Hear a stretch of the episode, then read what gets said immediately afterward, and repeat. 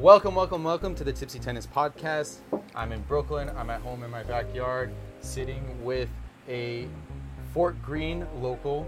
We had a good tennis uh, hitting session right before this. We did. Uh, we're gonna see each other next week. We might even play e- against each other next week at the 5-0 USTA Eastern Sectionals. He's representing the Metro region. I'm representing Long Island. So we'll see how that goes. But other than that, he has his own podcast as well called The Toure Show, where he uh, interviews prominent black figures and a couple tennis players, which we're going to get into as well, because I'm very interested to hear Good. you know those those uh, encounters and really good guy from you know the, the the period of time that I've met I've met him for Hasn't been that long. A few weeks A few weeks he saw me uh, kick some butt at the Fort Greene tournament You sure did. Yeah. You came into the Fort Greene tournament and made some noise, and people were like, "Who's that guy?" And the sound of the serve was like, "Who's that guy?" boom And you beat somebody who we think of as really good, who's really good in our community. So to beat him was like, "Oh, who's who's that guy?" I know right So yeah, so people were definitely like, "What's what? Wait, I don't know. I'm, I've never heard of him before." funny enough grew up in Brooklyn like 10 minutes away from Fort Greene I just haven't been too much time spent too much time there just because like uh, it's tough to get a court you know, is. you got to Well- get up early in the morning and, Well, uh, we'll we'll help bring you into some of our situation, but it is Yeah. it is tricky to get a court. Yeah, but without further ado, I would like to introduce Toure from the Toure Show. Thanks. What's your last name? No, we don't use that. We don't use that. Toure. uh, so the first question that I like to ask uh, any of my guests when they first come on, how did you get started playing tennis?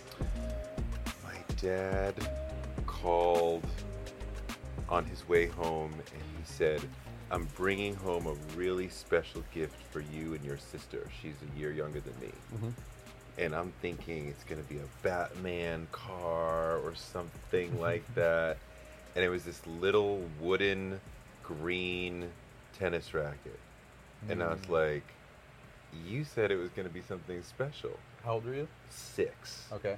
And my sister was five. And it was the most special gift he ever gave me. But uh, obviously, at the moment, I was like, What is this? Um, but he was way into tennis. It Mhm. was the 70s, and America was having a rise in the number of people, a precipitous rise all the, throughout the decade Sure. of the people who were playing tennis and watching tennis. Um, Can you? Who are some players that were playing? Who did? Uh, sorry to cut you off. Yeah. But like, what are some players you were watching when you were a little kid when you first got introduced? You know, going back to you know. Matt, I watched McEnroe Borg Mm-hmm. When McEnroe lost, and then when he came back and won, we loved McEnroe. Um, Connors, Chris Evert, Martina Navratilova. Mhm. Um, trying to remember that early period. I mean, Steffi Graf. I'm thinking she's like later, like I'm a teenager by then, but like Yeah. definitely McEnroe and Borg, Connors. like Yannick Noah, Connors. Um, you know, Ilie Nastase was Mhm. like, oh, he's a terrible person. He could never behave like Nastase. Of course, Borg was just this epic dominant figure throughout the 70s into the 80s a little bit. The 70s, he was crushing um, and doing it looking great. He's, you know, he just seemed super cool and chill. So yeah, we started taking tennis lessons at this club in Dorchester called Sportsman's Tennis Club, which is kind of like a known thing. It's a Mhm. not-for-profit club. It's a it's a whole thing of a mission of like we're going to take black kids from the city, teach them how to play tennis so they get college scholarships. Mhm. So Ahead of its time. yeah, so the whole thing was adults pay so kids can play. Mhm. So the summer camp would be like a hundred dollars, so you can play, you know, nine to five every day um, for the for the kids. But then the adult courts were not terribly expensive, but just the structure of it, it was not for profit. Mhm. It was not meant to be caking up, and they weren't caking up. They were giving lots of kids the opportunity to learn the game. Mhm. So, yeah, I was there like every day, like Mhm. after school. Nice. All summer, I never went to any other summer camp. There was really never any other after school activity that mattered that we took seriously. Like, it was Mhm. just always all about tennis. Arthur Ashe came to visit our club when I was little. There's a picture of me and Billie Jean King from when I was 10 when she came to visit. Um, so, you know, we were just like serious about getting better, going to tournaments, making noise, and so you could maybe get a college scholarship. Did you get a college scholarship? I did not get a college scholarship. I they helped me be the best player I could have been at that age. Mhm. I went to Emory. I had spoken to the coach before. Mhm. I was like 20th in New England in That's the really good. That's really good. That was okay. You know, you're certainly not you're not winning any tournaments. You're not getting into any semifinals to get to 20th, right? But Mhm. like you know, it was it was the best that I could have done. Um I spoke to the coach. There was a little tournament for the new recruits. I played Mhm. the number 1 recruit in the first round of the tournament. One set tournament, I lose 7-6. I'm like, "Okay, this is good. This is Oh, good, okay. right? I'm I'm I'm showing it. I'm like neck and neck. In the consolation pra- round, I play the number two recruit, right? You Oh, know, wow. he lost in the first round, right? I lose to him seven six. I'm like, this is good. I'm like, I mean, it'd be better if I had beaten them, and I'm like, right there. And Uh-huh. he cut me, and I was like, so upset. It was so devastating. Um, and you know, partly I think it was the universe saying like there are other things in the world because it was all about tennis for me Yeah. and I wasn't going to become a pro. I wasn't going to become a teacher, right? Mm-hmm. And- that time away from the game allowed me to open up and think about other things that became sort of the crux of my career.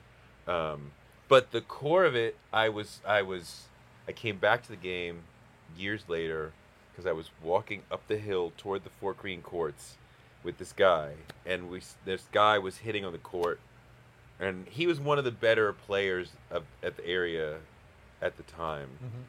And I said to my friend who never never played tennis, was like, "I'm actually better than that guy."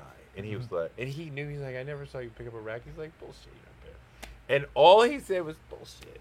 And I'm so insane that I was like, "I will show you." And I took like Oh, six yeah. months. I got the racket. I got drilling. I found a partner. I got back to hitting. And finally, after six months, I still didn't know him. I just went up to him and like, "Hey, I want to play you." And he's Uh-huh. like, "Like you? like you're like nothing." But he played me, and then um, it, it- next thing you know, I'm beating him for love, and he's like shocked, like somebody came out of nowhere. And then we became friends. We started playing all the time. But um, Kind of like me at Fort Greene, pulling up out of nowhere. Pulling up out of nowhere. You're so proud of that. Good for you. I resonate with that story a lot because for me, I grew up uh, when I first started playing tennis. It was at Prospect Park Tennis Center. You know Winston? No, Not even I used to be over there a lot, probably before that. I, you know, Gary, who Gary. Gary, he's got a Russian last name. He's big on Instagram. He grew up there and Mhm. like made it to the pros, and now he's Mhm. a big time coach. nice. And I used to hit with him when he was ten.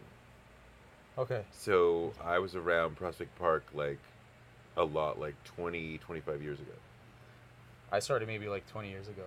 Okay. Back when they had like the trailer, Yeah, and, yeah. all that kind of stuff. yeah, yeah, yeah. So my brother started playing. Uh, he, I have an older brother. He's uh, three and a half years older than me, um, and it was just kind of like an after-school type of thing.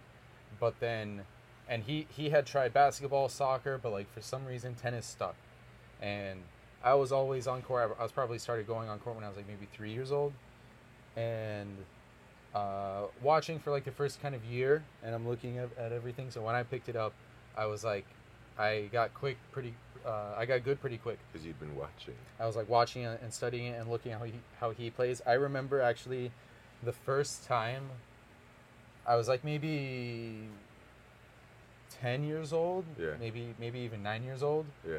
where uh, you know when they teach like beginners, they you know they do like arms up, stand to the side, swing up, over the shoulder, Okay. basic stuff, and that was how I was always taught. But I saw my brother was hitting with topspin, and I was thinking like I want to hit like that, and so, you know, I have I have my lesson. The coach he just starts feeding me balls, uh, and I started like trying to hit with topspin, and as I, I was hitting everything into the ground and into the net, I wasn't getting the ball over, but he saw what I was trying to do, and like I feel like a good coach would have like stopped and and you know. uh, corrected me, But but he didn't say anything. But he saw what I was doing, and I was like kind of figuring it out brush. on my own. yeah, uh, and uh, so that was like a, a part of like my origin story. I was playing juniors. Uh, I played some like uh, junior ITFs. Uh, really? Yeah. How high did you get in the East? In the East, it wasn't too great. I think I got I got to like maybe fifty Okay, in the East Okay. when I was uh, East is tougher 18. than most sections. Uh, yeah, I funny thing. So I want I'll tell you the story a little bit later. But I played a tournament uh, when I was 14 years old against Alex Kovacevic. Who's He's uh, he's like 120 in the world right now. American sh- player, one-handed backhand. He played Djokovic in the first round of French Open this year. He- okay? He, made his Grand Slam debut this year. okay, Uh, so and I wanted to go pro. yeah, Uh, I made the decision. It's like it's not it's not worth investing. Like like trying to go pro. Like I was just thinking, go to college a little bit more stable. If anything, I'll play tennis in college. And so I went to Fordham, and Oh, my wife went to I- Fordham. nice. Yeah. And I was trying to like walk onto the team. I was like talking to the coach. I was, my brother was playing on the team, on the varsity team as well. and they didn't let you walk on. No, and because and I was even talking to him maybe my junior year, already. Be like, yo, I'm looking at Fordham. I want to, uh, you know, blah blah blah blah blah. He ended up recruiting one guy who was ranked lower than me, recruiting, not walk on, recruited, who was ranked lower than me, and then another guy who has never played a tournament, ever, but he he just had like a really good recruiting video. Uh, so I was like, I was devastated. I'm like, that was the number one thing I was looking forward to Right, in college. right, right. And but I love tennis so much that I didn't stop. I, I joined the club team uh, my freshman year, and then uh, basically the sophomore year, I was like the president of it. I just kind of I just took it over. There wasn't much organization to it, uh, so I, I I mean I grew up in the in the in the in the tennis world so much that organizing a team like this was like kind of second nature for me. Right. And everybody listened to me, respected me. We got to nationals. I led us to nationals Shit. uh, and that was like such a i think in my opinion it was such a better experience than if i would have played varsity. Okay. because it was more laid back. I was able to do other stuff. I actually i transferred in the beginning as in the business school and then i ended up transferring and getting a degree in physics. You got a, your college degree is in physics. yeah and and if i had played varsity i would have never made that switch because b- business would would have been a little bit easier less time Sure. commitment Sure. and so i'm just like you know what if i'm not going to play tennis let me dive into something uh, so I dove into it, and you know things ended up working out. I think a little bit better. Uh, I got this podcast going, Woo! uh, you know, and and it's like, uh, you know, it's it's everything is about tennis, Yeah. but it's not only playing tennis. It's kind of like a. Who were the hot pros when you were um, coming up? I Who you were inspired by? So, I was like a, one thing when I was like 12 years old. The, uh, when I was actually 10 years old, this is 2008, and that's when Federer was on fire, and you had this like Okay. I The I first Federer, when before Djokovic and Nadal arrived, yeah when he's beating up on Lleyton Hewitt and Lleyton Andy Hewitt, Roddick, Roddick, yeah, Safin, a little bit. Safin. I loved Safin. Alpha, I love Safin. Oh, He's he's such a cool guy. Um, uh, so like, what was really cool and very, I think, very unique for my generation specifically is that we were kids when this was always always happening, and like people, you you know, you've lived through so many tennis eras, but like it's the eras that when you're a kid, the ones that are inspiring you, the Yeah. ones that's motivating you to be, become a better player yeah. those are always like the mo the the special ones. And I got to grow up during the era of Federer, Nadal, and Djokovic, hmm which was just it was so expi- inspiring. I Mhm. remember like going to practice, going to the gym, doing stuff like when I really don't want to, and you know just hearing like my coach's voice in my head saying like, "What would Djokovic do? What would Nadal do? Are they eating Chinese food and playing video games?" After school, or are they, you know, training and stuff? I'm like, shit, they're training. I gotta. I mean, they're not even going to school in a real way at all. They're just playing all day long. If we could play six to eight hours a day, Oh, yeah. it, like it'd be ridiculous. Yeah, and so I wanted to make that switch. I wanted to do that and like play tennis full time. I wanted to go to voluntary. My parents were like, "No, what the fuck are you talking about?" Um, so that was that's a little bit of what my my origin story. I don't think I really I don't think I said that on the podcast yet. There's been like bits and pieces Yeah. of it, but that I think that's a more So your club, t- so your four years of club tennis, uh three. three years. And then I was like the chaperone, and actually I uh, I got invited. I got offered the JV coach position for Fordham Prep, Oh shit. which, which is on the same campus, Right. using the same courts and stuff. So I might do that in the spring, just kind of Oh. like a victory lap. Yeah. You know I mean? And then maybe work with the club team as well to do some tipsy tennis Good stuff. shit. You've built a pretty good following. You've had some fantastic guests on your podcast. Uh, where, how did that like get started, and like where and The did- and- podcast? yeah, and how and how did tennis ever play like a role in your professional development? I- mean, tennis has been maybe five percent of my writing Mhm. throughout the years, but like, I love the opportunities I get to write about tennis. Mm-hmm. I wrote, I wrote a story about Capriati when she had won, and she'd come back and won the Australian after she won the Australian Open. Mm-hmm. And the thing that was so exciting there, I was like, you know, you gotta let me hit with you. I hung out with her for like two days in Florida in like Nice. November. Like, you gotta let me hit with you, like just for the story. And she's like, eh, eh. I'm like, I'm not like terrible. Like, I can return your ball. Like, just you know. And I kept asking, and she kept being like, no, no, we'll see, we'll see. You know, a lot of people would just be like, yes, for the story. I want to be in Vogue. That was for Vogue or whatever. But like, she's like, we'll see. I don't know. So finally, at toward the end of our window together, she goes, she said, yes, you can jump on the court with me. I'm like, this is great. Like, I'm gonna have this experience, and it was an extraordinary experience. Probably the best player I've ever hit with. I think certainly the best player. I mean, I hit with James Blake once for a couple minutes, Mm. but he was at the net, um, so I didn't really experience his ball. Yeah. And the thing that leapt out, she's she's hitting it just down the middle. So she's being nice. Obviously, she can paint the court however she wants, where you would never return two balls. But she's hitting down the middle, and she's being nice as far as the pace. But I'm never late, right? Mhm. She's not hitting the ball so fast that I'm late. But the ball's so heavy. With spin, Yeah, like you feel like you're you're hitting underwater Mhm. right? And it's really working your your forearm because it's like I'm like sort of forking the ball back because it's so like, ugh, like heavy ball. And I thought that was really interesting. You can perceive the speed when you're like a few rows back from the court, but you can't perceive how weighty Mhm. the ball that they hit is. Um, so that was really really interesting. Fun fact: Did you know that men and women use different two two types of balls on the on the professional tour? Uh, I don't know if I knew that. So uh, this is something I learned when I was a ball boy for the U.S. Open. And if you look at the ball, this isn't uh this is a jeu de paume ball. This isn't a real tennis ball, but you'll you'll get the idea. So on the print, uh, if it was like a men's ball, it would say like Wilson U.S. Open, Yeah. Wilson in black, U.S. Open in red, Yeah. and then on the women's balls it'd be reversed. Oh, that's hard to remember. And so like, I mean, as an umpire or like as a ball kid, you kind of have to. It's mostly like the umpire's job to make So sure the they have the right women's ones. ball It's a little bit lighter. It's a little lighter. It's a li- I think the men use extra duty, extra duty, and the women use regular duty.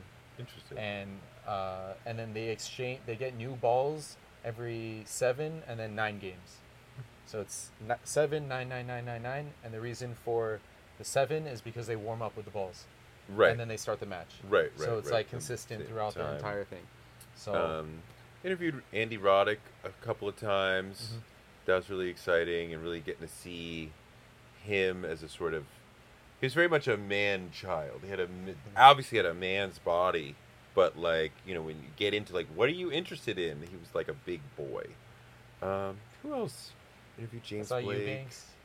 He interviewed you, Chris That was, re- Eubanks. was that recent? Yeah, that was pretty recent. Taylor Townsend as well. I'm curious. What are your thoughts on uh, Eubanks right now? Because I've known him since he was a college player, Yeah, yeah, and I and uh, he's kind of been like on my radar. yeah. Same thing with like uh, Mackenzie McDonald. I ball boyed for Mackenzie McDonald. He's like a junior Wow. in college. They had like a ITA tournament at the U.S. Open, so they used the ball kids.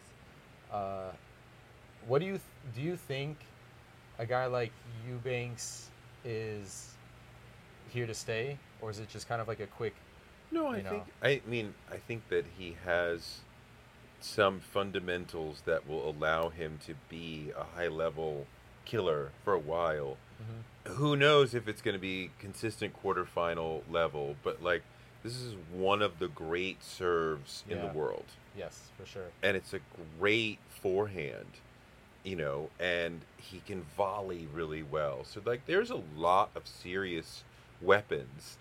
And, you know, in the uh, Ultimate Tennis Showdown interview, he talked about getting to a sense of I belong here, Mm-hmm. right? Where before he wasn't sure.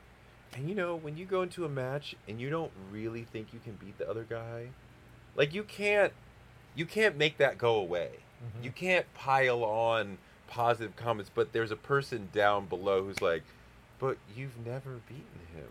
and Mhm. like you try as much as you want but you ne- know, like but to really eliminate that sort of a voice and be like no no i'm really like it should be normal for me to get to the quarters Mhm. you know like i belong at a high level like when you start to really believe that like deep down like it makes a big difference um, but that's a big part of tennis i think how you think deep down.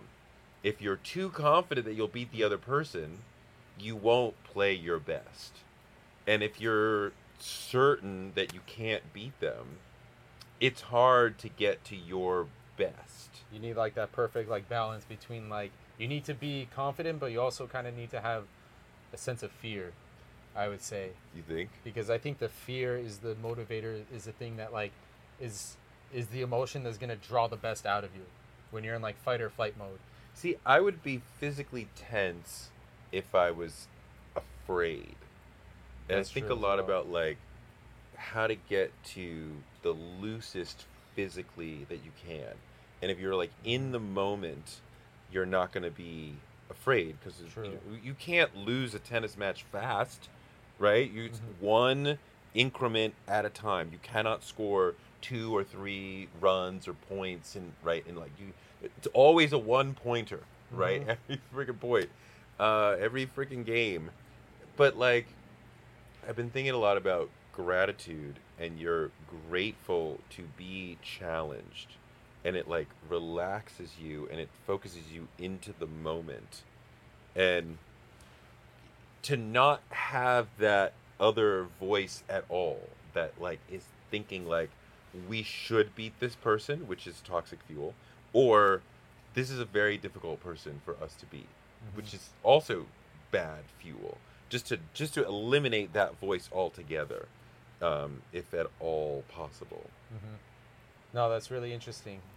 You, you know, you said something that I'm kind of thinking about right now, which makes uh, complete sense, but I never actually put the words to it. You can't win the match quick, or you can't lose quick. And I think just kind of going back in my head and honestly playing back the Fort Greene tournament uh, in my head, I felt like I was trying to win the match too quick Mm. and which it led to a lot more errors than I wanted. Like I wasn't, you know, I was just trying to do it quick, and I and that ended up backfiring on me because I had the wr- wrong mentality going into the match.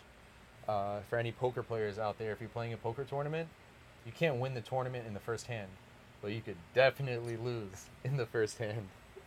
And so, you know, it's it's incremental and it's patience and uh, it's being in the moment. yeah It's taking point by point, and you know, I think you know maybe the fear comes from, or like you know when people are nervous, yeah they're thinking about the result. What if I win? What if Right. I lose? right And it's not always like, especially when you're playing somebody that like is let's say better than you, and you have that uh, negative voice in your head, saying like, oh, you know, you shouldn't win, or maybe, or you know, the doubt. But one question that I always ask myself when I was playing against a, a better opponent is, what if I win? mm-hmm. And just kind of thinking like, what it can lead to this, this, this, this, this, and you kind of you can get lost in it a bit. Mm-hmm. Mm-hmm. Uh, and I and I I see that I think you see that on the pro tour as well. Like you'll have a player break out, and then everything I think gets like too exciting, mm-hmm.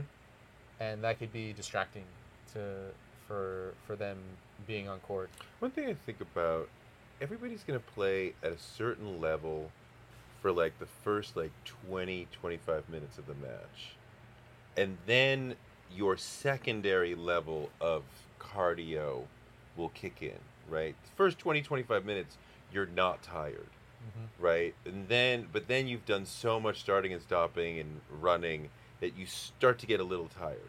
So how do you play when you start to get a little tired? And can you maintain the level and the precision versus what the other person is asking of you there right? And and I, I- I think everybody drops a little bit at that point. You may continue winning um, or not but like that that is an important marker to not get too up or down about what happens right away at the beginning That's not. You know, I just had an idea for for a exercise that you could do with I would say mostly juniors Mhm. or uh, even competitive players on the college level Mm. or even pros, but competitive is.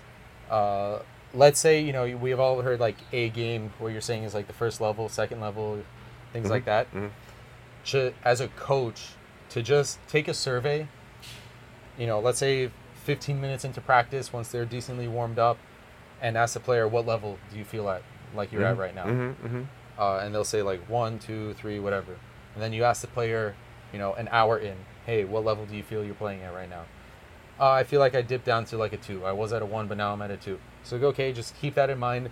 Continue just continue training. Don't think too much about it but just take acknowledge it. Okay uh, ask them again in two hours and you know things like that to kind of i think it's important as a player to have that kind of awareness to under to gauge where you're at not being overconfident but not being too uh, like uh, underconfident Mm. uh, you know kind of find where you're at and also find to help you gauge the levels of what level one looks like what level two looks like Mm. what level three looks like and then and then also tailoring exercises to uh, to target those specific levels. You're like you're level one great. We don't really need to do focus too much on that. Let's say like a you know being aggressive or serving volume whatever it is. Let's work on level two. How do you get let how do we work on level two? Let's do 30 minutes of fitness right before we start to train. So we start the training we start practice at level two and so now no that would be amazing you're able to That'd isolate you know each you know the levels of to the be able to play when game. you're tired yeah that would I be think Dingles is stupid i'll be honest it's kind That's of a great dumb, question. it is kind of a dumb game I, you know, I've only played it like a handful of times. I'm not really a big fan of it because, I mean, for one thing, you need four players that are on the same level. pretty much I mean Um, I mean if we were when I mean like you played doubles with us today typically a Fort Greene I don't know how people do it elsewhere but all of our foursomes of two hours are going to be we're going to play some dingles and then team singles and then we play doubles I like that. So, playing Dingles today, I kind of liked it as a, as the first game that we did. It's kind of a warm up. Yeah. It's a transition yeah, into a the other warm-up. games. Yeah, yeah. And- It's not a it's not a main thing, but I'm like it is kind of a it's kind of a dumb game.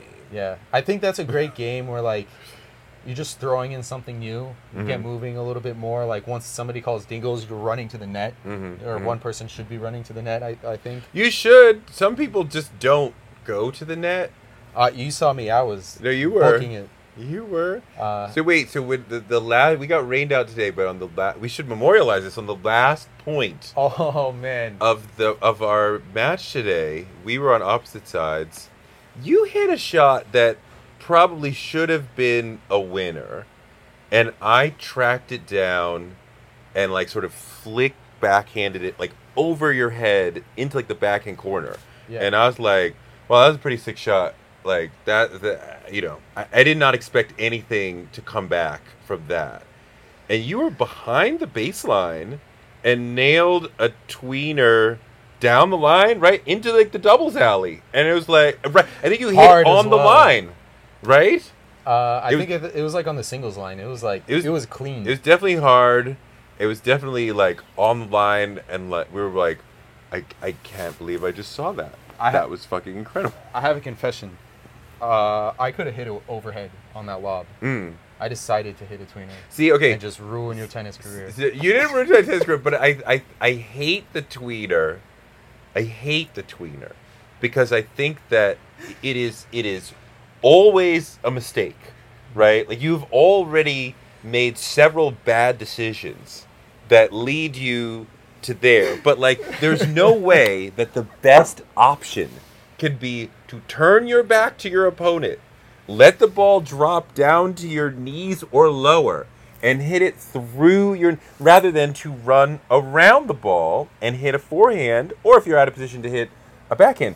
But the thing is, I don't even fully blame you, but tennis media, tennis TV, what mm-hmm. all tennis channel, whatever. If somebody anywhere in the globe hits a tweener, it will be replayed, you know, ad nauseum, clipped that for Twitter and for Instagram, whatever. So they've made us think that this is this amazing thing. I'm like, we shouldn't even be doing that at all. Did you see Alcaraz's tweener though against Tommy Paul? I'm Paul- trying to- oh, that, was- that was I'm sick. cu- I'm curious, and I think some of the older journalists would be able to break this down, like the history of the tweet, because nobody hit tweeners in the '70s. Can I tell you? Can I tell you the moment that changed tennis history? tell me? 2009 Yeah. U.S. Open semifinals. Federer against Djokovic. They're in the fourth set. Djokovic is serving love 30. 4 5. They start playing the point. Federer's wearing his uh his red polo with Nike. They're playing the point, and Federer hits a tweener. You know which one I'm talking about. From way behind the baseline. You know which one I'm Yeah, talking about. Yeah, yeah, yeah. Down the line, Yeah. passes Djokovic Yeah. to set him up for three match points. Yeah. It was that moment in tennis history where tweener Were- got the golden ball. Were people hitting tweeners before that? Yes. So, but when did that? Because Nobody gave a shit about it until Federer did that. But I don't think in US the Open. '80s anybody. I don't remember in the '80s people doing it. I remember seeing not long ago video of Connors one point where he is he gets to net three times and gets lobbed, goes back, hits a forehand, gets back into net, hits a gets pushed back, hits a forehand. He's never even thinking of. I mean, like you're running in a certain way if it's Yeah. early to go for a tweener, then versus where you have to go for a forehand. Um, and They had it- different rackets though. it must. It, I, I have to ask my friends. It was. It was somewhere in the. Must have been somewhere in the '90s or the double O's where people started thinking about hitting tweeners. Um, but I don't know what. I don't know what popularized it. Oh, Federer. No, no, no. But it was already a thing before '09. I think I didn't. I didn't. I think uh, it wasn't even called like tweener back then. It was called like an in between shot. They didn't call it tweeners. And then like I remember as a kid, like I started hearing like tweener. There's certain some slang. But it's like clearly. tweener, It's clearly a terrible choice. You know, if you're because also when I'm your opponent, I was I was di- diagonal from you when Yeah. you hit that ball, right? So I had no I had no play on a down any down the line shot at all, right? But if I'm playing singles and I lob over your head and you set up for a tweener, I know exactly where you're going to go. Your body is structured that there's only one place you can go, so I can already before you make contact, I can move to the spot where you're going to hit the ball. I think. I mean, I'll be honest. I don't know where the ball is gonna go when I hit it sometimes. You're it's going to go right directly between your hips. But Li- it could be a forehand. It could be a backhand. I think the tweener is a youthful shot. You Not said useful or youth- useful. Okay. useful. It's a Not useful. youthful. shot. It is youthful, but it's also useful in uh, on a psychological level because sometimes do you ever like somebody hits a tweener and then you know you you hit the next shot and it's it isn't quite a winner and then you, you kind of like start playing the point again. You just feel this immense pressure to win this point because you're like fuck this guy for hitting a tweener. I gotta win this point. No, right I now." feel like it's disrespectful, and it was a stupid choice, and I feel like I should win the point because you made a dumb choice. I mean, any if I get ahead in the point, I feel like I should close it out and win the point, right? So if you're if I hit the ball over your head and you've turned your back to me, I am ahead in the point, right? If it's poker, I have ninety five percent chance to win this hand. Yeah. So you better fucking close. And in the long run, you know, you got the five percent ch- chances where you just knock it out of the park and hope make a highlight reel, and then the other ninety five percent. See, see, you're doing it because the chance you might make a highlight reel, not because it's the best choice. Oh, absolutely. No, the best choice was an overhead. I Right. easily boom. It would have been a great overhead, but you hit a winner anyway. But the one shot that's actually really good is if you know how to lob off the tweener, because the person always comes to net. Sure. And yeah. so if you could try, if you can get good at lobbing it back, I think that would be a, a That's very hard. useful. I'm anti-tweener in general. What about underhand serve? I mean, okay, I wouldn't do it because I like my serve, and Mhm. I think that I would losing a chance to hit an overhand serve. I think that would be a loss, Mhm. right? Like I did not start the point the best way that I could. It's a reasonable tactic. You know, you might just throw away the point. I think it's useful if like it's, like if you have like Nadal who's standing 20 feet behind the baseline. But who does that in the amateurs? Nobody does that. Nobody in amateurs. On the pros when they're serving 130 miles an hour, Yeah. Medvedev he stands back. But nobody at our level is standing so far No. back that you're now if you're not fully paying attention, you might get a slow start on it. But like it's it's it's hard. I, I feel like it's hard it's you're really risking that you're starting the point at I a think- bad in a bad position. I think at least at, at at a lower level, you need to have a really good serve Yeah. to be able to like polarize that range. Because if your serve isn't as good and you're a little bit lower, then you're, you know, you need this to be a little bit uh, wider gap.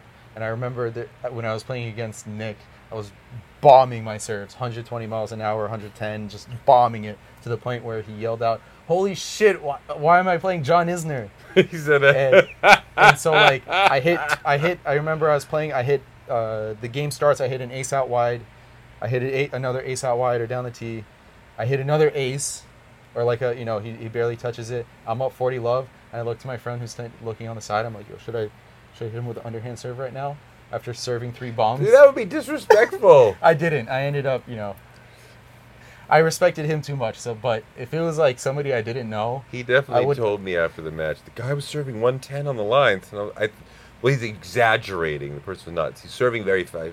He, he said he's serving very fast. No, no, he really meant 110. It's a big problem did you see the video of that yet no I gotta get of that the match. yeah no. That's that's gonna go on YouTube. I'm gonna make make some some highlights of that. Big. Th- I play. Oh, guys, this was so Nick, aka Big Three, on Big Three Tennis on, Twitter. Yeah. He's got a 25, 26,000 followers. I uh. Shout out, love you, Nick. He's featured in one of my in one of my video, Should videos. get him on the pod. He is. He's he's he might be the. Uh, I have one guest after this, and then I'm gonna try to bring him on. You should. Uh, we gotta we gotta set up a time, and he doesn't even live far from here No. anyway. When the first year that James Blake was hot at the U.S. Open, I had a media badge. So that means you can walk around in the tunnel, like areas where players might go. Over and over, I had this experience where I would be, let's say, 20 yards away from a player, Mhm. and they're like, oh, hey. And they're lighting up, like, oh, it's James. And then they get close and be like, oh, it's not James. So when we finally met, it was like, oh my God, have you, I've been getting that too. Oh my God. Um, he's a super nice guy. I'm Uh, not gonna lie, you kind of look like uh, Eric Andre. A lot of people say that. Which, A if- lot of people say that. Funny enough, I saw he was on your podcast as he well. and I had the same thing. We ran each, into each other in Brooklyn, and he was like, "Yeah, I get." I, people definitely have said to him, "You look like Toure," and people, people definitely said to me like, "Oh my God, you're so funny." I'm like, "Okay, sure, okay," but he's cool. I love him. Um, I mean, yeah, I went to Roddick's house um, late in his career and just like hung out with him for like a day. And we're just like sitting on the couch, eating yesterday's pizza, watching Stevo videos, and like just talking about tennis and life and this and that. And he was fun. He was like a big boy, like a grown up boy, but um, he's great. He was totally cool. I'm trying to think who else have I covered. Um, I mean, I've covered other people, but not in a. I'm trying to think of. Well, Yeah. I did a story on that was actually really interesting. I did a story for Tennis Magazine that I was really proud of. When I was growing up, used to get that big that big book that to- talked about what was going on nationally. I never made it to nationals, Mhm. but I wanted to see like what's going on, the kids who make it to nationals. So the, in so when I was in the tens, number one 12 and under in the country was Al Parker Jr. Mhm. And then he was number one again in the 14s, which happens sometimes. But usually kids start growing and things start differentiating. And then he was number one again in the 16s. And that, like, never happens, right? And then again in the 18s, he was number one. This is a tank. And it's like, holy shit. And then he went to UGA. And then I never heard anything of him again. And I was hmm. like, what happened to Al Parker Jr.? Because he seemed like surefire pro superstar because he just dominated American tennis his whole junior life. And I went to Tennis Magazine and talked about him. They did not remember him, but they were excited for me to go try and do the story. Mhm. I wrote Al Parker Jr. a letter, having no idea what he would say to a Tennis Magazine journalist saying, I want to talk to you, right? He might be like, I hate tennis, get away from me. He might be sh- like, I have no, what do I say to this person? But he was very gracious. I mean, I remember spending a lot of time trying to strategize, like, what do we say in this letter? He's very gracious. He's like, sure, come down and talk to me. Mhm. Um, you know, met his parents, spent time with him. Uh, You know, he's in financial services. Nobody in his world knows he was a superstar tennis player, and he's doing great. You know, and he's married, and life is great. But you know, we talk about well, what what he doesn't play at all. What happened? He had a. I mean, part of it was that he had a back injury at UGA that never fully healed. That kind of sucked away some of his love of the game. But really, like when he was in the juniors, it was a communal experience. He knew all the other guys. They would hang out by his Mhm. mom's van in between matches, and it's like the group, the camaraderie. You see people you know at tournaments that you like, and you vibe with them, and you have a good time. You know, college gives you some of that. Pros gives you none of that. No, I I mean, some people, especially on like the ITF level, they'll get like a, they'll have like a team, Yeah. four, five, six players who all travel together, Yeah. split travel expenses, Yeah. ho- like hotels and stuff like that. If you're if you know people, But he's on the ATP level. yeah, and he's like, "This is very lonely." Um, you know, outside of playing tennis, it's kind of boring. Mhm. This life, and he talked about being in Asia at a tournament. There's like nobody in the crowd. Somebody either his opponent hit a kick serve, it hit a rock in the service box, and jumped over his head, and he was like, "What am I doing?" this is not it. And he quit. And I don't think he ever even broke like 300. But like, it, the heart wasn't in it. The joy that he came, that he got from the community and the camaraderie of the juniors had been lost. Mhm. And he was like, I'm done. And he left and he created a whole other life that was really, you know, that's really fulfilling for him. Um, but it was really, you know, it's really interesting for me just as a journalist because most stories, the person is handed up on a platter, right? Vogue got the opportunity to do Capriati, and they asked me to do it, right? Mhm. Rolling Stone gets access to Roddick, and they choose me to go do the story. Mhm. This I had to like figure out how do I find this person? How do I ask this person? Like, can How I come? this? This is a good twenty-five years ago. So when really communication was not as easy as it is today. No, I couldn't email him. It was definitely before email him. I wrote a letter and mailed it to him. Um, but I was, uh, you know, I loved that whole, that whole thing. That was exciting. yeah, I think for I mean, like living in New York City, I have gotten to know John McEnroe. Like if Mhm. I see him, he will stop and talk to me. Like I, Mhm. he, you know, he, he probably remembers my name, but he knows like I know this person. I should talk to him. Mhm. I'm like, and I had a John McEnroe life-size cutout in my room when I was growing up. I Ah. watched as a kid, as a kid, as a teenager. I watched McEnroe. Boy, he was my favorite player in the Okay. when I was in the juniors. So to like know him, I've interviewed him. Mhm. You know, I've seen him at his club. I've seen him out on the. T- we were at this Kanye show Mhm. years ago, and uh, so I'm sitting in let's say row three, and John and Patty are like like the row right behind me, like at my shoulder, and Lenny Kravitz is like right next to them in the row behind. Wow. And at one, it's a much longer story, but at one point, Kanye went on this ridiculous rant about the fashion world not respecting him or whatever. And my wife was there, so I can I can attest this true that John McEnroe said, "Toure, make it stop," and I'm like that he knew my name and that he could like you know. You like you can you do something here? Like you know him, right? Like it obviously there's nothing we do, but just like oh my god, like John McEnroe. I mean, we were chit chatting and laughing about Kanye the whole night, but like, oh my god, That's like, cool. What's Fucking crazy. I played uh in uh December of last year or two years ago, something like that. I, I was playing a UTR tournament at uh, Randall's Island, Mm-hmm. and some of the UTR tournaments are co-ed. Mhm, It's just mhm. based on rating. Mm-hmm. So in the first round, I played uh, Victoria McEnroe. That's Patrick McEnroe's daughter. Okay, She's like I think she's like 16 or something like that. she good? She's solid. Okay, I mean, I- she know you know she's she was good. I was like playing. I was like, I think I won the first set like six three or six four. I wasn't like going like too hard because it was also, I'm like a twenty three or twenty four year old guy who can. wait, so- how old are you? I'm twenty five right now. You're 25. Yeah, how old do you think I was? I don't know. I didn't think you were that young.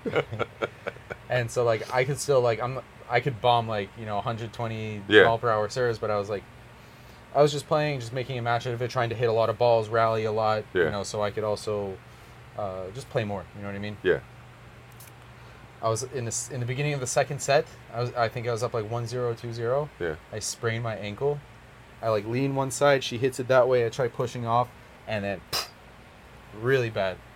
But the ego inside of me is like, I'm not gonna lose to the 16 year old girl. So I ended up finishing the match. I was just then now I started hitting you know like big serves and just kind of like smacking the returns. Uh, I couldn't I couldn't really like walk altogether, let alone run.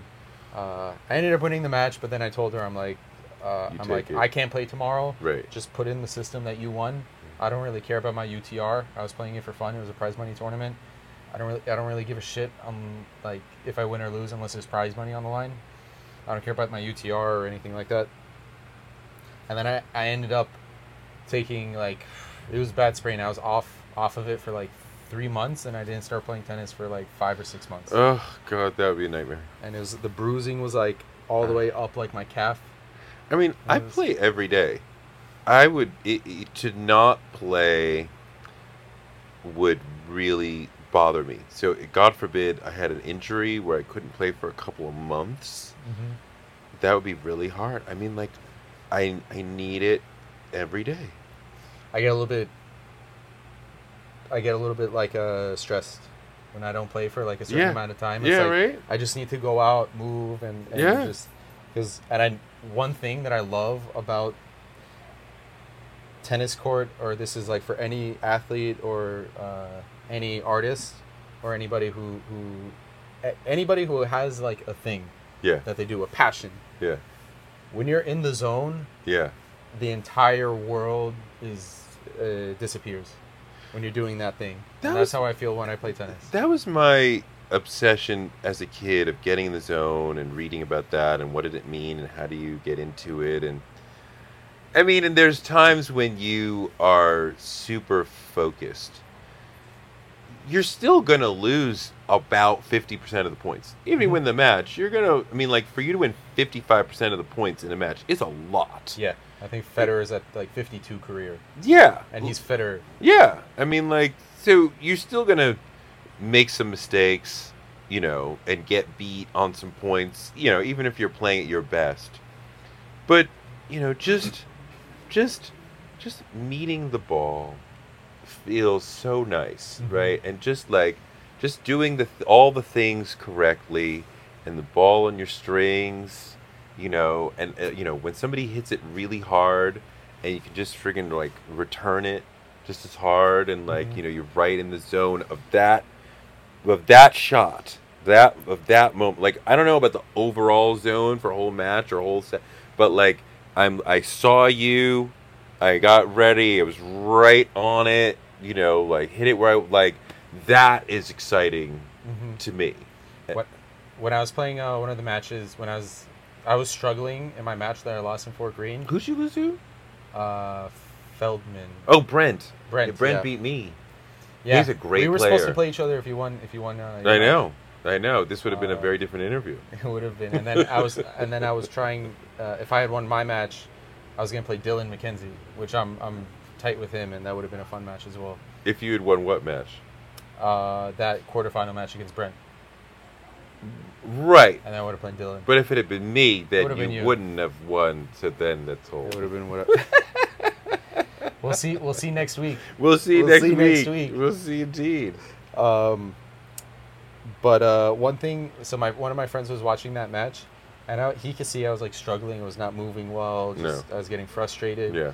And then all he said was, "It's only you." What does that mean? I'm playing against the ball. Yeah. Of course, you know the, there's a player who's hitting the ball, Yeah.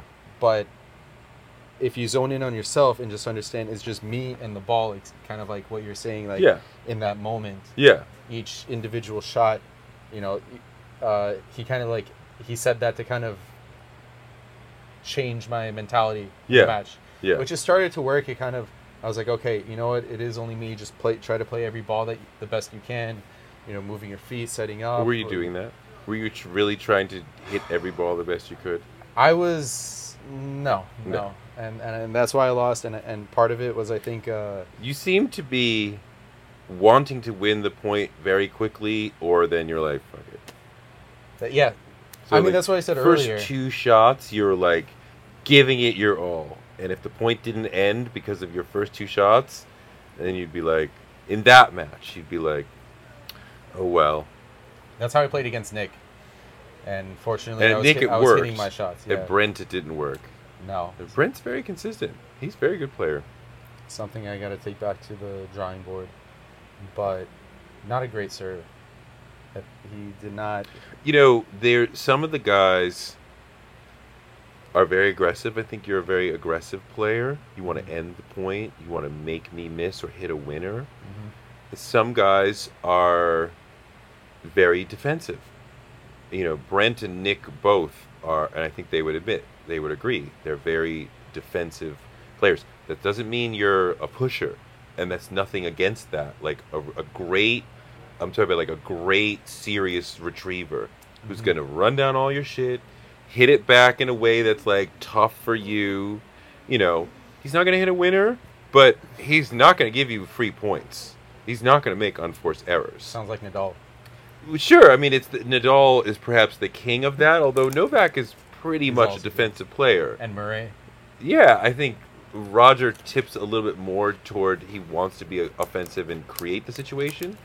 Um, but you know, there's different guys approach the game. I mean, I think it's in your spirit. You can't you can't make yourself an aggressive player if that's not in your spirit. And you know, if that's who you are as a defensive player, like you know, it's it's a lot to deal with. It's hard to deal with a really good defensive player. What would you say your style is? I'm aggressive. I want to try to end the point, and I'm trying to become more to accept like a neutral situation. Like I've pretty much got to hit this cross court. He's standing cross court. Don't try to hit a winner. It's okay. You can just hit it to him. Make him hit four or five shots in a point. That's very hard for most people. Just uh, no, I didn't even really challenge you. I just asked you to hit four or five balls in a point. Moving around a little bit, like that is very hard for most people, especially if you are playing at a certain level of pace. Um, because of when I was first learning the game, I still play too low to the net, and I'm trying to learn to get higher over the net. But um, yeah, it, it's very aggressive. I kind of want to take the forehand and put you in a shitty position. Mhm. to where you're gonna miss or you're gonna make it easy for me if I'm doing what I want to do. Mm-hmm. Uh, I saw you were like you had a really good uh, angle on your forehand. Mm-hmm. You, were, you were you were able to pull it out You know, wide. I never, I never feel. uh, Well, I've been working a lot on an open stance forehand, which allows you to go wider Mhm. and have a sharper angle, and to be more closed on the forehand uh, backswing than I've ever been before, which gives you a lot of topspin. But I feel like I, I've been thinking a lot about feet, right, and like Mhm. thinking about how you place your feet first before you're thinking about your hands, and really you- you never really miss you aim wrong the ball's gonna go wherever you set up Mm-hmm. If you missed you know if the ball goes out you it went exactly where you your feet and the face of your racket were pointing Mhm. you just pointed in the wrong direction um, so it gives you some it, it gives me a sense of comfort feeling like if i think about my feet and i set my feet up angled in this direction you know you get under the ball you get over the ball it's gonna go in I, I completely agree. Uh, what I always tell like the beginner, intermediate, and even advanced, they don't need as much because they, they put in the mileage. But the easiest way to improve your tennis is to improve your footwork. yeah Is to be being able to set yourself up in the right position because Yeah. there are times where I'm like I'm playing with somebody they're missing a lot and they're like you know they're like doing shadow swings and I look at them and I'm like look I promise you it's not the stroke yeah your stroke is fine. It's your feet. You're Yeah. not set up. And if if I got you like a top junior, a top college player, and a top pro, and you and you fed them some balls The right to them, they're all gonna look like professional yeah at a slow pace. But it's as you start to speed it up, uh, the points. Uh, it's just when you start to speed it up, there's more power, more speed to it. yeah The pro is able to set up much quicker and is able to get himself into that same position yeah f- to to you know get the the, the, the best shot, uh, and it all stems from the feet. yeah Poor preparation. If you're late, if you're not leaning in, I think a lot of beginners they struggle. when you look at them and you see how many steps they'll take for a given ball Mm-hmm. it's kind of insane it's way more than what most amateurs would do Pros. yeah the pros. did you see the stat that 75% of american amateurs think they could get a game from a professional player Mhm. in like a two or three set match Seventy-five percent. i'm like that you're insane you could not I think the only people who are getting a game is maybe some five O's. no What? no no no 5-0 I think I get a is game. getting it. No, you cannot. First of all, I'm talking about well, okay, top 800 in the world. You're not getting a. You're not breaking his serve. Period. Oh yeah, for sure. So But you're down. my to, serve. You're down, but you're down to half of the games that you Yeah. m- that you have a cha- even a chance at. I got six service games. You're. You, I mean, you have a very big serve, but if I'm top 800 in the world, your serve is not bothering me. right? And and you haven't served to me, so I don't know how you are. I have a friend who serves very hard, but his ball goes straight. So I know where so from the crack, I know where it's going to be. So I can return his serve cuz I'm like your your ball goes straight. One thing that I love about tennis, you could you could always find ways to improve. Yeah. And so there's a few tweaks that I made to my serve recently that really helped me, especially against like Nick. What did you do? When I t- when I toss the racket up or when I toss the ball up, all I've done from what I was doing before is instead of coming here, Yeah. I'm coming here. Yeah, that's huge. That's that's important. And not Yeah. only and it's not only about you the toss and then twist. Uh, I toss. Yeah, and, then, you twist. yeah, yeah, And and what I and yes, you're getting the twist to get more power. yeah, But and this is why Federer always ace Roddick way more, is because it disguises where the serve is going to go. It's harder to see if I'm going to go down the I line, mean, uh, down the T, or if I'm going to go out wide. very few amateurs are able to pick up where you're going. Like like the the thing that you're getting is the increased power from really twisting your shoulders. We no amateur is going to predict where your ball is going, right? Every once in a while, I can kind of go, "Oh, this is summing up to go forehand corner, middle, whatever. But for Mhm. the most part, we're not able to do that. But but this is critical. This twisting the shoulders after the toss is huge. Yeah, and I actually one one tactic that I use that gets me a lot of aces Yeah. is I'll start every time whenever I hit a second serve, it's always a kick, and for the most part, it's to the backhand. And I'll, Yeah. I'll do that for the beginning of the match. Yeah. So they're like, okay, oh, I'm, it's second serve, I'm getting backhand. Oh, second serve, I'm getting backhand. And then I throw in the slice For a second serve. for the second serve the other direction, and they're already leaning the other Mhm. way, and so I get a lot of second serve aces off of uh, them, not, you know, thinking it's coming one way, and but it's actually coming the other way. Mm. And then once I do it once, they're like, oh shit, you know, I got to start coming back on this side a little bit, which makes my backhand kick serves more effective. Mm. And then you know always throw it in, and then later in the match, then I start to throw it in a little bit, in, a little bit more later. See, But in the beginning, it's only kick to the back to kind of set a baseline. That's good in that you're thinking about it, the match or your serving strategy as a holistic thing. I find myself get to the line and only think about that moment. What is the serve that will be most effective for me right now? hmm And most of the time, the serving to his backhand. Most of the, most people, the backhand is weaker. You'll be surprised.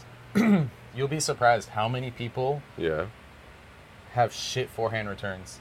Because No, they, they're used to hitting open stance, they're not getting inside of it, and for the most part, people are serving to the backhand. Mm-hmm. And another serve tactic that I use Mhm. is one game, I'll just only serve to the forehand. Because everybody's always expecting a little bit more to the backhand. Mhm. But if you just do the forehand every single time, the first one maybe they get it, the second time they're like, okay, whatever. The second, the third time you hit to their forehand in a row, they get kind of shook. And then the fourth time, they kind of like making readjustments to get kind of back into it. And then by the fifth time, uh, they get used to it. And then at that point, you know, after six serves, we'll see where the game is. Hmm. But if I can close it out before deuce, I'll just go all to the Hmm. Forehand, and it, and it shakes people because now you're like, wait, why? Because also people, you're kind of like testing their, uh, you're testing their ego by saying like, you have like they think I have a better forehand, and they start to think like, why this? Why is this guy keep serving to my forehand? It's my better side. And then you keep serving it to their forehand. They're like, oh yeah, sure, I'll show you why it's my better side. And they try to do it, and then they they Hmm. and then you start to like if it's not their better side or if they make it like one or two mistakes then you've planted a seed that's going to slowly you know grow it's like you know making them start to think about their forehand when r- players you don't really want to think too much when you're playing you just want to you just want to play you know you're not thinking about the stroke you're thinking about where you want to hit it Right. but Right. then you start hitting to the same you know picking on something like that you can you start then they start to question certain things like that Okay. so that's another like a serve strategy that I have. Uh, rather than just like coming up to the to the I know I should be more holistic. I but then the moment comes. And then I think about I saw a statistic on break points and game points Djokovic plays to the backhand way more. So I'm like, well, that's what you're supposed to do. But um I don't know. It's tricky. uh, to wrap up. I want to ask you who is your U.S. Open prediction for men and women's. Who who, who are getting instead of who your who's your prediction? Who are the key players to look out for this U.S. Open? Well, those are two different questions. I mean, the second question, I, I don't know. It's too it's, it's too broad. I mean, I know who I look look uh, who, I'm, Who are you looking out for? I mean, you know, I want to see Ben Shelton. I want to see Chris Eubanks do well. You know, I love Sinner. I love Shapovalov. Uh, you know, obviously, you know, we all love Alcaraz. You know, curious to see what any of those guys do. How they're, because they're still writing their stories. Who are they going to be? Are Mhm. they going to be, you know, elite but middle of the road elite? You know, or are they going to break through? win one. You know, I mean, we thought Sinner might become the tip top of the elite. He seems like he's trending toward being secondary, you know, and not being one of those dominant figures. Um, but you know, I love him. I want to see him break through. you know, I mean, I think we are currently in a big two, realistically, right? We have not seen Medvedev return to his top level Mhm. since the middle of the match in Australia, right? Like he's he's he's been lower for himself. But you know, I mean, the guy is disgusting. The, I think he could reach a level where shit, nobody can beat him on that day. But it's Yeah. probably Alcaraz or Djokovic, right? Every Grand Slam right now is probably Alcaraz or Djokovic. I kind of like Medvedev. I was I was watching him play a little bit. Because also, don't forget, he, he won at that clay court tournament out of nowhere. I think it was Rome. and then uh, he's playing the semis right now of the Montreal. But he doesn't. What he does well does not bother Alcaraz and Djokovic. True. Yeah, I think he plays into Alcaraz and Djokovic. Those two guys are extraordinary. You know, obviously the best of all worlds would be them in the finals. You know, 20 million people would watch. rematch. It would be an epic uh, Sunday. Probably that happens. They, I mean, they. I think we are back to a situation where we have a small group at the top, and then there's sort of a moat, and then there's the rest of the world Mm-hmm. and you know do we do you really would you put money on somebody else defeating one of the two of them before the finals probably not Probably not. I wouldn't. Don't gamble though. It's Why very bad. why not I don't like to gamble. gambling is fun I used to gamble. I stopped. it's very exciting It is very exciting. it can cause depression It can. it can also cause fun and excitement it can make a boring game something very interesting why the fuck do you think there's anybody outside of the midwest watching boise state versus north dakota state What is what's the biggest bet you've placed? Because it sounds like you. Um, that's a great question. Um, And then I'm gonna tell you a, fu- a crazy story. I, that's a great question. I don't know. I, you know, I'm a very, I'm very disciplined as far as I have a unit, and I place down that unit, and Mhm. we don't, don't do more because I'm more certain that this is going to happen. Like that's ridiculous. So you know, I don't know. There was once. I try, you know, I- if you're going to do strategy, you have to really do it. This guy talked about he bet on every underdog in the NCAA tournament. Mhm. And I was like, okay, I'm going to try that. But then when it came time to do it, I got shy as far as I bet most of the underdogs. But then the ridiculous underdogs I skipped. Obviously, Appalachia State's not going to beat Duke. So I won't put the $20 on that. Right, I'll I'll take off the four mo- least, but then one of them hits and you don't participate, and that's how the strategy works. That you are in on the five thousand to one shots, and one of them comes in. Mm-hmm. But if you were like, that's never gonna happen, and you don't bet, like, you know, but uh, eh, that so yeah, that was a big project, but it kind of failed because I was like, I didn't do it right.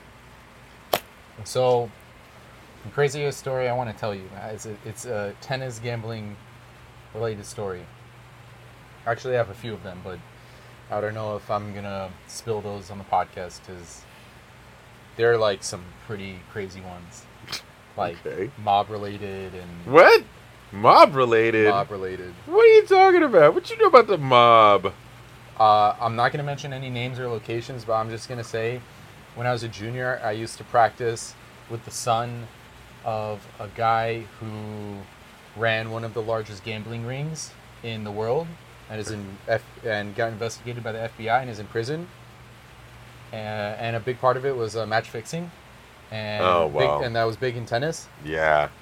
Um, Wait, how big are you? Do you think that match fixing was? And you think it's in its past? No, I think I think it's still current. Really? I mean, Gaston. Did you see the stunt he pulled? So he did. He did two things. One, he like purposely took a ball out of his pocket in the middle of a point to try to get a let when he was about to lose the point, but they let the point ride. Ride. The other person won it, but he got fined like 120 grand for that. And then maybe like a couple weeks ago, he was playing this uh, That's not 250. cheating. That's not match fixing. He's trying to win the point. Match It- fixing means you're trying to lose the match. Or so it's very. So let me tell you the other thing. So that was like one little kind of like sketchy thing. You know, it's just something. Yeah. It's like a flag on his record. Like that was kind of weird. Okay. Because you never see that.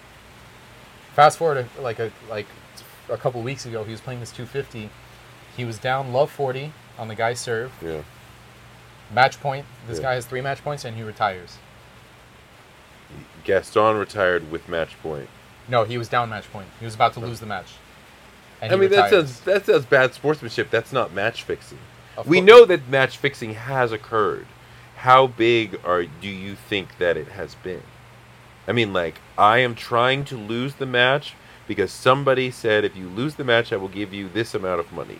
It's not. It's not. So here's here's the misconception when it comes to match fixing. Because you bet on sports, you could bet on the winner, you could bet on how many sets, how many games, the total games over under. And so if you know that you need to, and it's not even that, it's also you need to lose the. You, you, you know there's live betting on points. Absolutely. You you need to lose the third point of the fifth game of the first set, and we'll give you fifty thousand dollars. That's incredibly risky. and it's just and it's that subtle it's that subtle It's- Betting on a point is ridiculous because all you have to do is just double fault I, right, I know, right? Like, I mean, like we said, Djokovic, Federer, Nadal, they're still losing 45, 50% of the points in a match. So, I mean, like, so it, it's a that's a real crapshoot. but like another but it's because the the people who organize it they they place a bet on the on whatever Right. it is so for them it's no risk because they know unless the person doesn't do it That's what I'm saying. I mean, like, I And so I, I- what I could try. Like, what what if you told me to lose that point? He's serving, he double faults. What am I supposed to do? I had never had a chance. so we would need to be like on the person serve uh but how do you? But you how you how do you know that before the match? How can we communicate during the match? because i tell you let's say your third service game double fault on the second point the third time on Oh. your third service game double fault on the second point I or, mean, or make sure you get broken in your third service game you say that happens a lot. i'm not saying it Because happens we a know lot people have said, "I will lose. You're going to pay me the, more than I would to win, yeah so I will lose this match." Yeah, and we've seen people who like you shouldn't be losing that match, and they did. Yeah, and it's the, I mean, they're very strict. There's a no, there's a zero tol- course. tolerance policy. But you said But you know also- it happened a lot. Are you saying it happens a lot? Um, I can't say how much it knows a lot because I, I don't I don't have any like uh, person like like uh, personal accounts of it. This is uh, you know he, you know he say she say, but when I'm I'm but I do have like this is what I've heard from like the uh, the community that was around because like everybody knew this guy, and that's how he would make so much money. Is like you know just one point, one game, one set. Just lose the first set, you could win the match, but just lose the first set, or you know make sure the total games is over. Right. You know, fifteen. Right, right, So, you know, like subtle things like this right. uh, that I can't speak to how often it happens. I just know that it does, and it there's a lot. Of, there's things that fly under the radar. Crazy. It's you know you just and and it's and when they do the investigation, I think Gaston is going to be investigated for that because that was just like way too sus for him to retire on match point like that because he, But match I- point against. like he probably he probably didn't he was supposed to win a certain amount of games or he uh like something in the scoreline i don't think it was like maybe the the entire match itself but just something was not didn't line up and so if he retires it's going to count as a default and the match is not going to be recorded. So any bets that are placed on that match are nullified. And so he's going to be investigated for like yo who have you been talking to for the last few months? Who do you know? You know, you Hmm, know, look at your call history. Like who have you spoken to in the last you know certain amount of time? Because he retired, bets are nullified, but nobody wins if he's null if it's nullified. yeah and so that means that somebody uh, I'll let Somebody this is told- hypothetically i'm making Somebody told him during the match no it was a prearranged that he would. that he was supposed to maybe get a certain amount of games or set or win the match or something like that. Like if you win this match, I'll give you hundred thousand dollars, and he But that's not gonna how it goes. We give you money to lose the match. You are to in lose. We never wouldn't give you money to certain amount of win. Maybe he didn't You can't enough control games. that. You can't control winning. You can control losing. You can guarantee you're going to lose. It's there. You cannot guarantee you're going to win. There's a lot of. It's it has to do with like the. It could have been the scoreline, for example. Like No, I get, I get it, I get it. not, I don't know. Uh, I don't know. We're talking about possibilities, Possibilities. maybes. um, But that was an interesting. Oh, so the actually the tennis gambling story. There is a. Also, I don't want to really use names because there some high profile a high profile person is involved, a John celebrity. Gotti. huh? John Gotti. No. It's the most like solemn. N- no, like of course not. The fuck. It has to. It's a famous celebrity singer. Uh, it's a guy. who it is. I'll tell you afterwards. Okay. I'll tell you. I'll tell you the the full story. Uh, afterwards. But um, so the celebrity, huge tennis fan, made a bet with my friend. Uh, my friend is a huge uh, Nadal fan, and he's like, I bet that Nadal, and this is like maybe five six years ago. Mhm. I bet Nadal is gonna break Federer's record in Grand Slams. mm-hmm. Ever. Yeah, All time. all time. Mhm. He's gonna break twenty. I'll put ten grand on this. Jesus. and he start, and you know there, it started off as just kind of like bullshitting you know talking. He's like oh yeah you think that? You know let's let's make a bet so like, all right 10 grand. Nadal's is uh, and this is also kind of like they bet so much money because it's also a long period of time. Like it's kind of it's not just kind of like, kind of like a quick thing. Uh, so he gets to 20 Nadal gets to 20 and my friend is like yo you gotta you know you're gonna pay up if he wins one more and then this guy was like, "Nah, Nadal's not winning any more Grand Slams. Double it. Let's double it." The, you know, the the, the celebrity, uh, the celebrity wanted to double it when Nadal was one Grand Slam away. My friend's like, "Sure, let's go." Well, this, is- this is Yeah. Nadal wins it, wins Yeah. another Grand Slam. I, for, I forget which one, and so now this celebrity owes my friend twenty grand Yeah. and refuses to pay it. Not refuses to pay it, What can you do? but what my friend said is they got into a uh, political argument and they kind of like had a falling out they stopped talking and and my friend thinks that this guy did it so he didn't have to pay up which is allegedly you know whatever Lame. Pay your bets. uh, and yeah, so that's how my friend is. Uh, I'll, t- I'll tell you who it is. You're gonna be shocked. John Cusack. You, I'm telling you, you were never gonna see this coming. Leonardo DiCaprio. No, no. You even you, you are gonna a good be actor or just an okay actor? singer, singer, artist. Oh, it's a singer.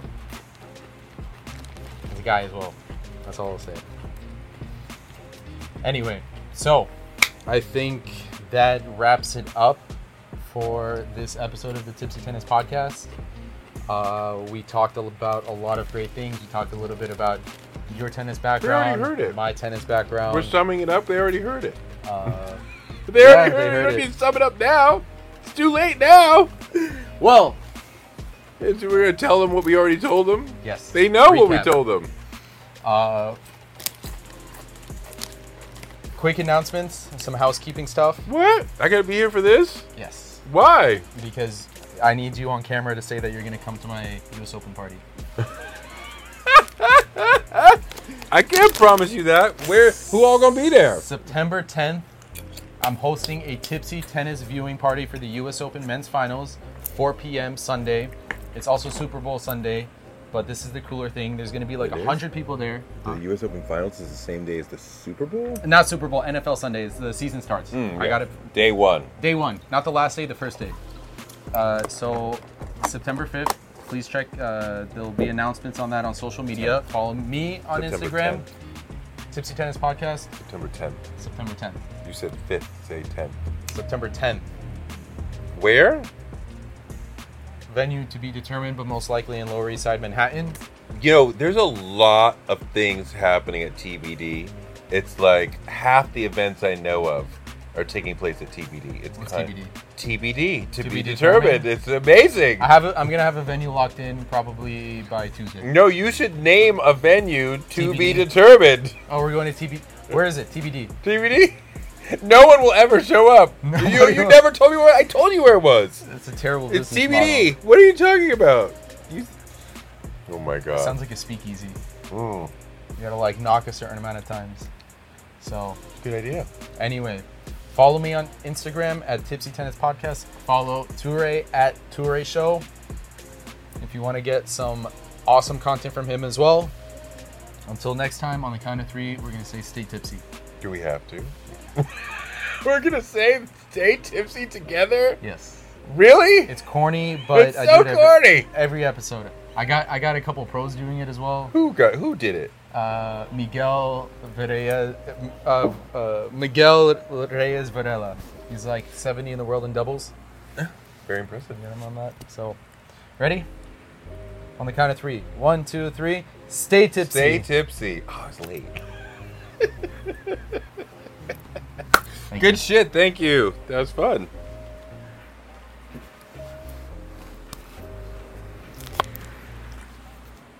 Oh shit! It wasn't.